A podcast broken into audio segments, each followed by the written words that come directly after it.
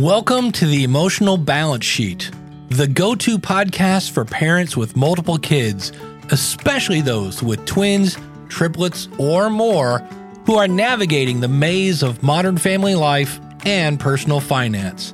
Whether you're overwhelmed by education or retirement planning, parenting dilemmas, career transitions, or trying to define your purpose and plan, we're here to guide you with empathy, encouragement, and expertise. Hosted by Paul Fenner, founder of Tama Capital, a certified financial planner and parent to four kids, including a set of triplets, our podcast is your ally in the quest for financial peace of mind, proving that money matters, but family comes first. Subscribe now and join our community of empowered parents at tamacapital.com.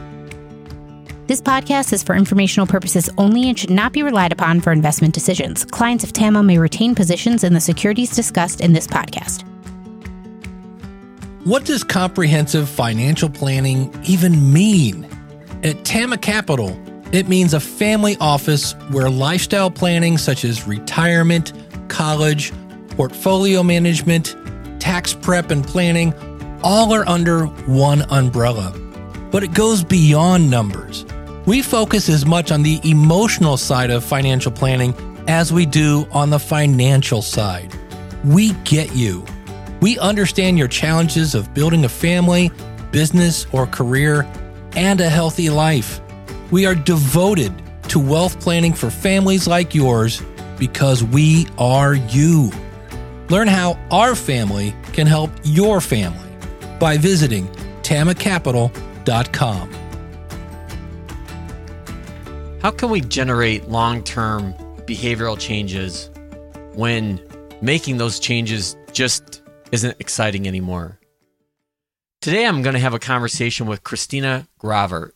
Christina is an associate professor of economics at the University of Copenhagen and the co founder of Impactually, which is a behavioral science consulting group. Christina's research focuses on why good intentions do not translate and the desired actions that we hope. In our conversation, we're going to talk about how to reduce friction, the paradox of choice, and a slew of other behavioral backed data and research that Christina has worked on. Please enjoy my conversation with Christina Gravert.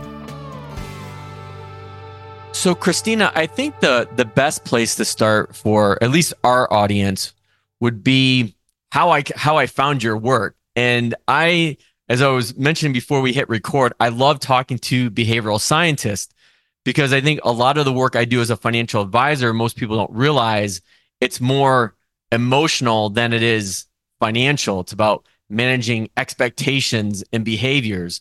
And so, like following your work, which I found in um, an article I think you wrote in Behavioral Scientist about why triggering triggering emotions won't lead to lasting behavioral changes. And I just thought that was fascinating. And you wrote that article um and well at least I saw it in May of 2020. So like we were just getting into the height of the COVID lockdowns. So I think where I want to start is is that question about, you know, I know you work a lot with behavioral changes and, and nudges, but how can we generate long-term behavioral changes when the newness wears off of things. And I'm not sure exactly when our our this show's going to be released, but it's going to be close to the new year. And I think that's an optimal hmm. time to talk about this because everybody has these New Year's resolutions. And then what is it? Within like two, three weeks at the most, like they're all forgotten about or no one's doing them anymore. Exactly. So yeah, I think we talk a lot about this topic, or there's a lot of motivational speakers, I guess, around. And we're like, it's a lot about this motivation. And people like, we need to motivate ourselves. We need to motivate our kids. Maybe we need to be, we need to be motivated. At the beginning of the year, we are often very motivated. Uh, I was saying to my partners, like, okay, next year, then we're going to go to the gym. We're going to alternate days. And now we had a, had a baby uh, about 10 months ago and we haven't been to the gym once. But of course, coming January 1st, then we're going to go every second day and are going to back, go, get, get back into shape. So it's a lot about this idea of that motivation. But what we see in the, in the research is that well, motivation is, is not going to get us that far because it is similar to any type of emotion, something that that will fade away. And then we're maybe motivated about other things or also not motivated, but we are distracted by other things. There's other things that, that we care about and uh, that are going to be more important at the time.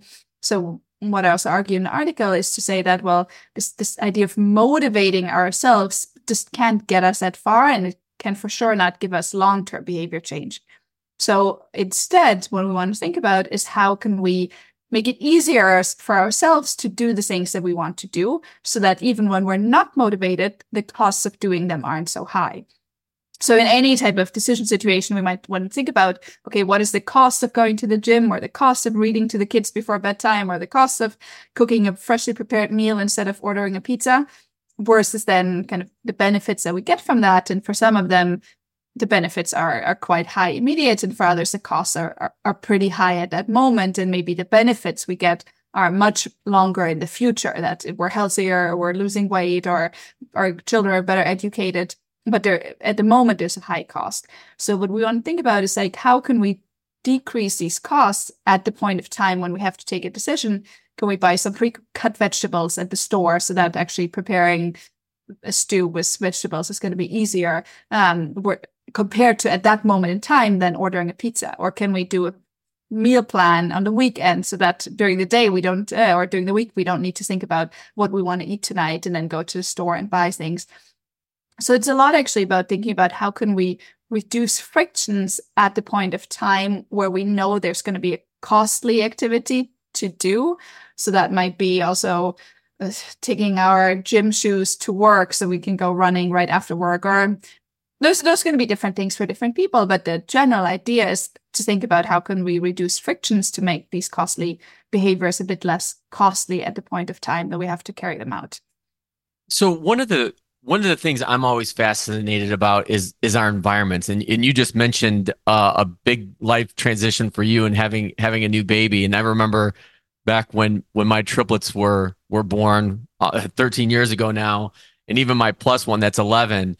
You know, trying to make uh you know life decisions or financial decisions on you know lack of sleep uh was was never a good idea but one of the things i picked up on on on your work is how our environment i guess to a certain degree shapes our ability to make decisions can you can you dig into that a little bit for us like what what is it about our environments and how can we put ourselves in a better environment to make not only, you know, life decisions or emotional decisions, but financial decisions as well. Hmm. So I think it, with environment, we really mean any type of environment surrounding a particular decision. So that could be also a decision environment. So here it can be, of course, a physical environment in terms of how our house is set up or our workplace is set up. Uh, but it can be also the environment of the apps on our phone, how they're organized and uh, whether I have Instagram on the first page. So I'm always uh, triggered to, to look there when actually we should be doing something else. Um, or also decision environment in terms of a, um, a, a, structure of choices that I have available. Do I have 15 different teas, even though I actually only like drinking two, and then it's going to be distracting to like have to clean up the rest. Or, and I have to make a choice between 15 while I, yeah, it might be just easier to choose between two things. So maybe they are also from a behavioral scientist in terms of setting up a decision environment before we had the baby. Uh, for it, it was we had right after Christmas. So I gave my partner a book with I think like the 20 recipes where I said, I like these recipes. They're very easy to like to buy the ingredients. There's nothing difficult. They're all like healthy and they don't take longer than 30 minutes. So I made this book and I kind of recipe book and wrote them up. And then I think for the first three months, that's pretty much what we ate. And he could every day just like pick a few of these recipes, go shopping for them. And then there needed to be no decision making on what would you like to eat and what do you feel like and, and these things. Sure, we also maybe ordered sushi once in a while, but the idea was here that we simplified this decision environment in terms of what are possible things that we could be eating during this time.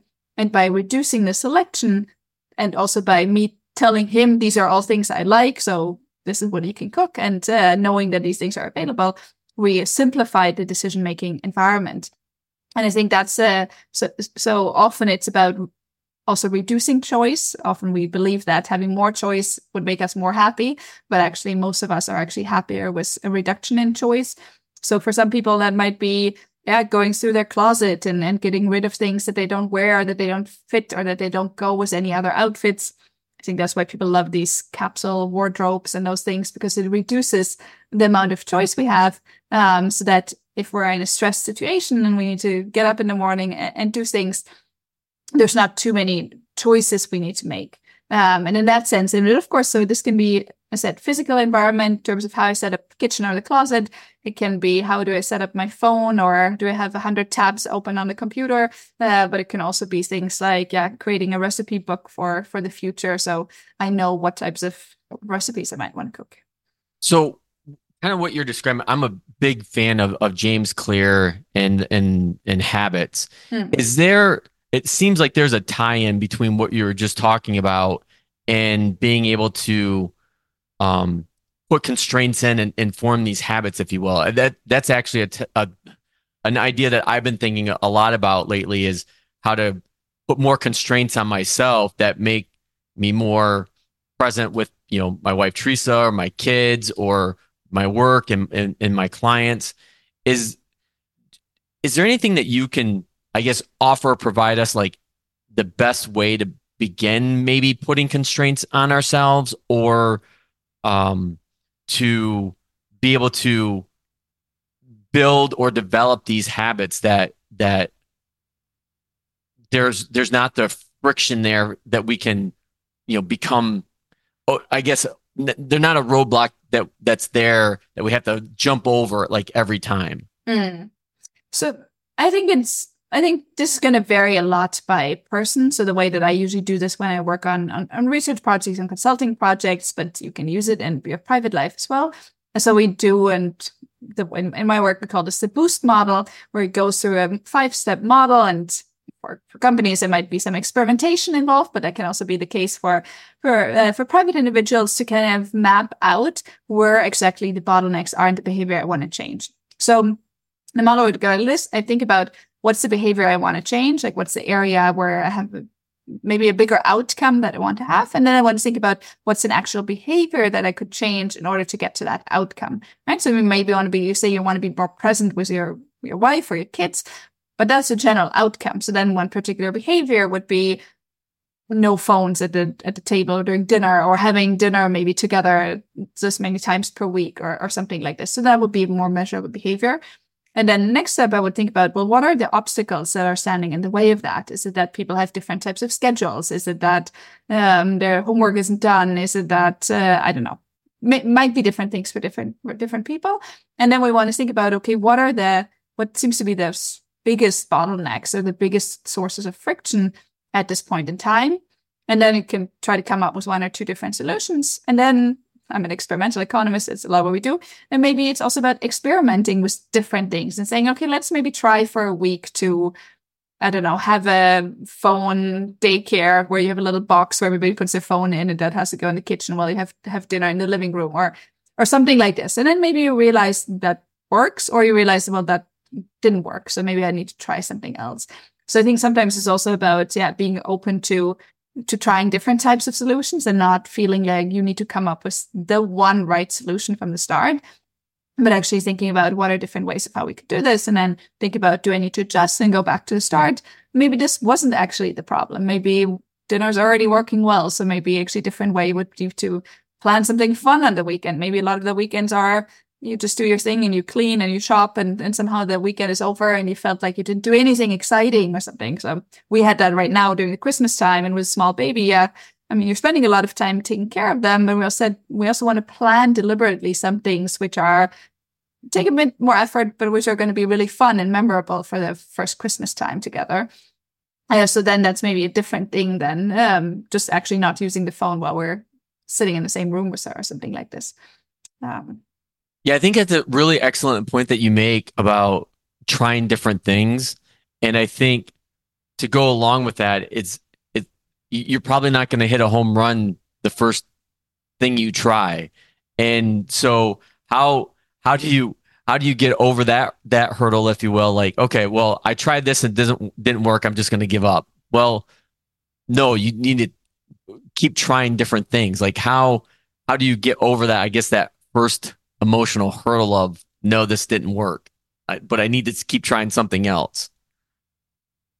Yeah. So, I mean, I, I would imagine a lot of parents can relate in terms of sleeping or eating. So, I mean, now we're trying to get to our daughter to eat the first solid food. And I think there's a lot of different there where everyone tries a lot of strategies. Is maybe she likes this or likes to cook, or earlier in the day or later in the day, or was this combination or maybe food uh, like with spoon or by her hands or by herself or, or something else.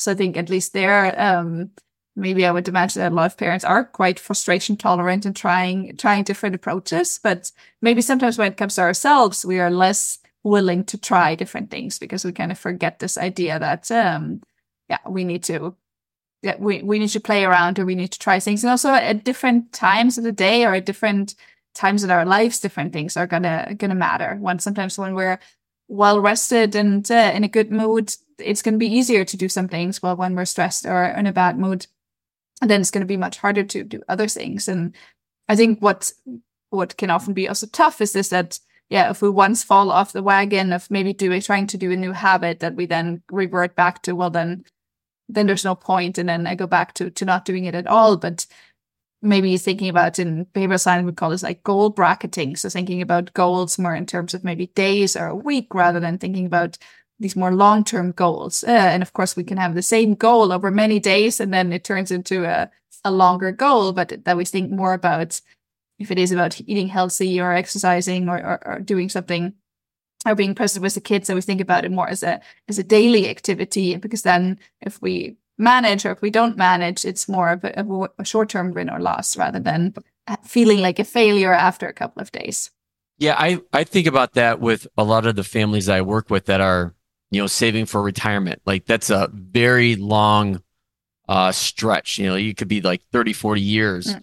And I've I've always tried to figure out how to communicate that and break it down into more uh, shorter periods of time, like you were just mentioning, because when you look at that like daunting goal, like like okay, well I'm I'm just going to kick the can down the road and not save for retirement. Or it it could be retirement, it could be college, it could be anything that's that's longer term and in in general, if you will. Back to your your idea of, of or point about goal bracketing is like how do you take something that's a a much longer period of time or much bigger project and break it down into more smaller details that you can work on more often and can see uh, the results playing out. Hmm. So I think we see a lot in, in the research that task oriented goals are, are better than outcome oriented goals, right? So this idea of uh, can reading... you explain the difference of that? Because that's yes. very interesting. Yes. So, so that would be, for example, um, to say, well, an outcome oriented goal, uh, let's take into my students so I teach, and an outcome oriented goal would be they want to get an A on the exam at the end of the semester. So that's, that's an outcome. And the task oriented goal would be, I want to read one paper on the reading list uh, every week so that I stay on top of it. Uh, and then there's been experiments on that showing that if people have these task oriented goals, and that is by reading something or maybe doing one exam question as a practice uh, every week before the exam for, for some time, that these students end up with better grades than the ones who have just a general goal to do better.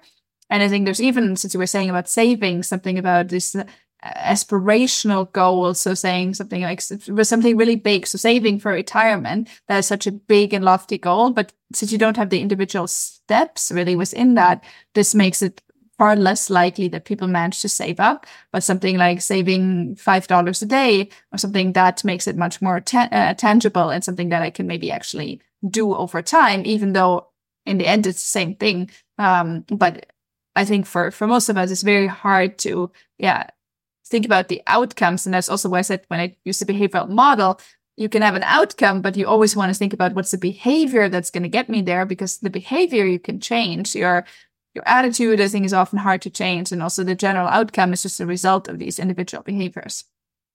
So is that is that modeled the the that behavioral model that you just explained? Um, you know, how how aware do you think people are of that? Like if if somebody wanted to get started with with you know taking a, a, a bigger goal and or objective and, and breaking it down into smaller pieces, like and how do you how do you kind of fine tune to be able to find the right behaviors that you need, I guess, to to be able to, you know, achieve what you want from a from a task and then an aspirational level? Mm. So I do think it takes a little bit of time of observing yourself or observing others if you want if you want to change them, which would be the behavior that is is really going to have an impact. And I think so I work a lot also on climate questions, and then of course there it also comes in: does it make sense to not use a plastic straw, or should you rather get an electric car? Um, so what is going to have the the bigger impact here? Um, and I think with with some things it seems quite obvious, and others it might be uh, might be a bit less. So I think here it is probably a good idea to to sit down and and, and think about where because also as I was saying earlier about this like efforts and costs, I might be spending a lot of time. So I'm also German. There's often a joke that Germans care a lot about recycling and they're going to wash out every yogurt uh, container and then put in recycling. And they're very proud that yeah, they do all this effort for, for that recycling. And recycling generally is good, but whether I washed out the yogurt uh, or, or not, that's probably not going to make the difference, but it's a huge cost thing. And I think that's sometimes where we get caught up in maybe doing a wrong behavior or an unoptimal behavior with a lot of effort, but that's maybe actually not the one that's gonna gonna get me to that goal that um uh, that I'm aiming for. But in terms of like what's a good tip on how to how to get started, I, yeah, I, I think it is really trying to observe yourself in uh, in the situation. Maybe think about when is a, a situation where you get like upset or, or stressed when things are, aren't going in the right way and then think about okay what is it about the situation that uh, that's making me stressed or that uh, that isn't just going? Is it that i always can't find my keys? Well then maybe you need to have a uh, install a keyboard like uh, or get something where you can put the keys out at the door so that you do find them there again. Because i think again coming back to the decision environment then it might be something about yeah changing some some structure or something that's then going to uh, make it easier to to follow through with what you planned. I think what what just listening to you hit on that point. There's this word that often comes up in in most of my conversations, and it's awareness. Like, how do you how do you become aware of you know your your surroundings, your your behaviors, um, your mindset? Like, what's going through your mind like when you're trying to change something and i think a lot. i think allowing yourself that that that time that space that empathy if you will to some degree to step back and think about okay what's really going on here? Like how am i how am i feeling? What is what is making me upset about this decision? Or you know what's making me you know happy or or, enjoy this? And and really getting to an understanding of okay yes this is this is helping me or no this is hurting me and getting helping me to get where i want to go mm. and i think sometimes there's things like a food diary or, or write something down i don't think that these things in the long run make sense nobody wants to write down everything they eat for, for the rest of their life right. and that's also not going to make the difference but i think what if one thinks about this a bit more like a scientific yeah lens so so you say the way i would do it for for academic research. I would maybe try to do a survey do a couple of interviews try to understand what people's barriers are and then see if i can summarize that and say oh it seems like a lot of people are mentioning this or a lot of people mentioning that and that seems to be a thing. So if you do it for yourself you of course need to think about okay what often comes up um, and then try to be aware. But I think here it's also so important that we focus just on one thing at a time and that we try to be very concrete because I think that's often a problem that we have. It's like, oh, we want to be maybe healthier or we want to be yeah, more aware or we want to be like save, even saving money in general. I, I mean, you but of course know this, but there's so many different ways of how we could think about saving money. Maybe we want to think about what subscriptions do we have? Like, what is money that's going automatically off our bank accounts, right? And then we focus on that and how much are we actually using HBO if we also have a Netflix account or these things. So the way I would do it as, as a researcher would be to collect data, but also for ourselves, we can think about collecting data in a sense to see where where are things going, where's our time going, how much time are we spending on a particular activity, and is there some way of how we can uh, make that more efficient? Um, but yeah, but what I would really focus on is just one thing at a time and trying to be quite specific, optimize that, and once we got that in place, then move on to the next part. So you have been in academia for a, a, long time. You're you're a PhD, you're a professor at at Copenhagen, and you've been in this behavioral science world for a long time. What is what has surprised you the most about what you've learned about people's behaviors and decision making? That's a good question. Yeah, what surprised me the most? Um,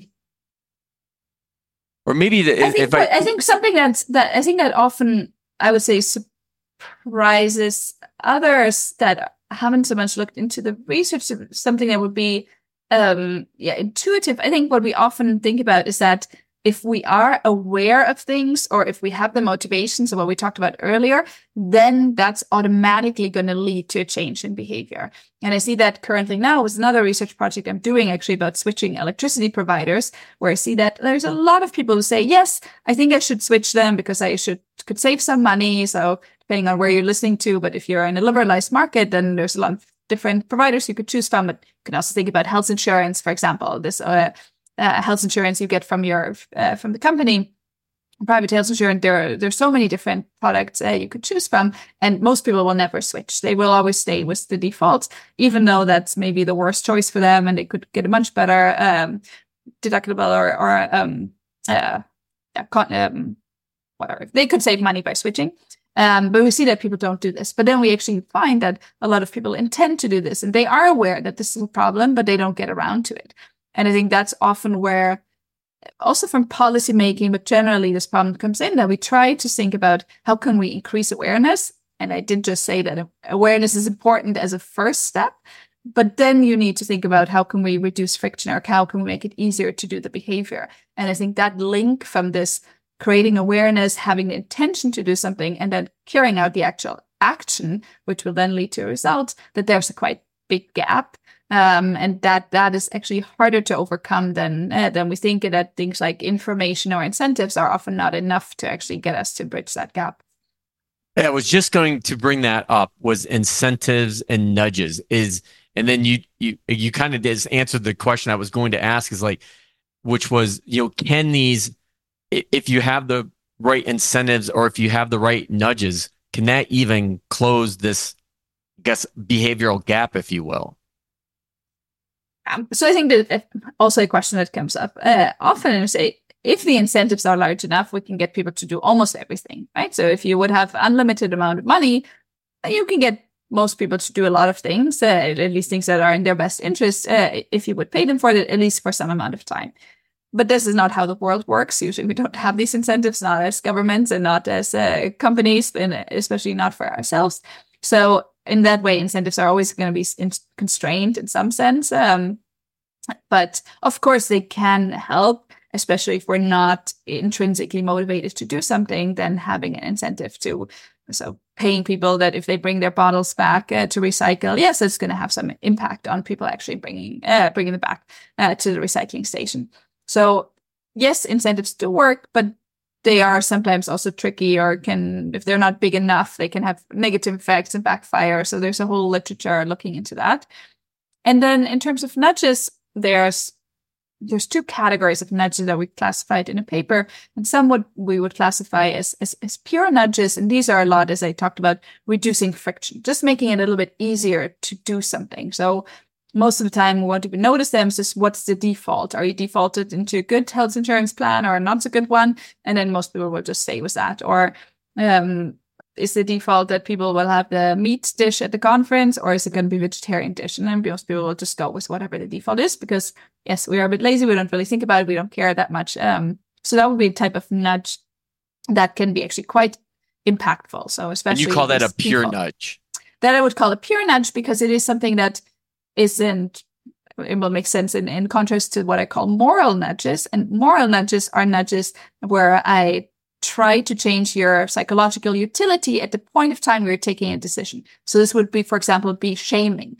So if I have a, um, if I put a climate label on something and say, oh, you're a bad person if you eat red meat because it's bad for the climate, then this will get some people to eat less red meat because it makes you feel bad if you choose that but it's also going to have this type of like negative mm-hmm. feeling. And so I think a lot of these things that have something like shame, but also things such as what sometimes known as fun theory. So making something fun in the moment.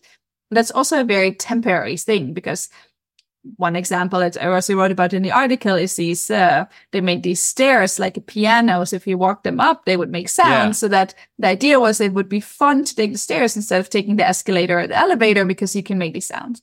And sure, the first time you do this, I'm sure it's it's fun and people want to try it. The tenth time, eh, nobody wants to be like it's going to be loud and annoying, and people will go back to the escalator.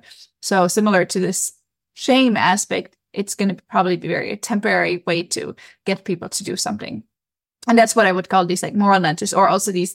There's not just that. So it's nine out of ten people reuse their towels at the hotel or something. So because you then feel a bit bad if you're the one uh, who is going to throw your towel on the floor and want a new one the next morning, it's going to make some people change behavior. But these ones are sometimes more difficult to implement because, yeah, some people might also then get very upset and say, Oh, you're trying to change my behavior with this kind of shaming aspect of trying to make me feel bad about something. So then I'm just going to do it anyway, just in spite, uh, because as, as kids also would also do, right? You don't want to be controlled. So the pure nudges are often the nudges that I don't really notice that they're there because they're always there. Something has to be the default, for example, or, but it could also be simplifying a form to fill out. Um, then more people will fill it out because it's easier to do. But nobody will say, ah, they made this form easier. So I'm going to fill it out. So now I'm going to be upset because the form is easier to fill out. So in that sense, it's, yeah, it's reducing this friction versus creating this moral disutility and in a way shaming people for, for behavior, uh, or could also be goal setting, which also a moral nudge in terms of if I don't reach my goals, I'm going to feel bad. That can make some people motivated, but it can also, if you externally impose that on people, uh, make them feel bad for not reaching their goals. So one of the in in you know the going through our conversation now and then thinking back to to the to the article that you wrote that originally spawned or spurned me to to to reach out is you know the thing with emotional triggers or motivation is that they're they are fleeting. Like they they are not um robust enough to help carry you through to get you to change whatever behavior that you want to change. And so if if you take the emotion emotional triggers out what are you left with? Like what are what is what is the the the process, if you will, to be able to, you know, positively affect the behavioral change you want to see? Is it going back to some of those things that that we talked about, uh, kind of like a recap about you know habits, reducing friction, finding the right incentives? Mm. I, I would say, of, of course, also incentives, but also incentives are in a way they can motivate if they're those incentives are going to be in the future, then you also have to think about when am I going to get them. So I think very much it comes down to this idea of, yeah, reducing friction. So how can I organize my life in a way that makes it easy to do the behavior that I want to do and makes it harder to do the behavior that I don't want to do? And, and this can be uh, more than uh, nudges. For example, we, we don't own a TV because I it's not that I never watch TV, but I have a small iPad. And then if I want to watch something, then I can watch on that. But it's not that, it's not staring me in the face. It's not easy like to turn on when you enter the room, but you would actually need to like hold it. So, so yes, of course, I, I, I watch TV shows on, on the iPad, but it, it is just less salient. It's less something that's there. So that is, and I do think I haven't done an experiment, but I would say that probably reduces the amount of time that the TV is on. And for sure that my daughter something can't look at anything on screen because it's just not possible um, for her because it's just on the iPad uh, when I'm watching it at night. Um, so, or or also, yeah, when it comes to food, something. So it's a lot about yeah thinking ahead. Where are these friction points, and and what are the barriers that are keeping me from doing something? Um, but on the other hand, there's going to be situations where this is going to be hard to do. So even if I reduce a lot of the frictions, exercising is still a hard activity in, in that moment. But then you can think about, as you were saying, incentives. There's a paper by Kate Milkman on uh, temptation bundling. So then yes, you might say, yeah. yeah, right, you only want to listen to your favorite podcast episodes when you're running or on the treadmill or, or, or exercising. So in that way, I think you can set some incentives for yourself, but that would also mean that you kind of think through is like, okay, what would you, but there it's more about how can I change the long-term rewards to a present reward. So what can I get right now if I do that behavior that's maybe uh, a more effortful so you get something out of it now. I think for a lot of parents, maybe exercising is nice because you get a bit of time for yourself uh, if you do that. So going for a run and um, I, I, I think there you get some, some benefit from that uh, just by being here by yourself and having clear head. Um, so, so yeah, so those are probably two things. So one is reducing friction and the other thing is about how can I think about changing long-term incentives to an immediate incentive if there's some effortful behavior I need to do. Do I need to do my taxes? Can I maybe listen to music that I want to listen to or like drink a really nice tea, even if it's just smaller things, but think about something that I can reward myself immediately with. Well, this has been an absolutely fascinating conversation, Christina. Um, so I, I want to get to my last question, which I'm I'm really uh, looking forward to your answer on this, being a, a brand new parent, which is what is the best thing about being a parent? Yeah, I think since we're just discussing about the reward in the present moment, I think it's a lot about the being more in the present. I think before that, you're so far like in the future, making plans or thinking about things. And with a small child, right, you have to be in the present. And I think that can be it really has its benefits. And then right now I put up the Christmas decoration and every morning she again like points to all the stars and the lights and is so excited about it.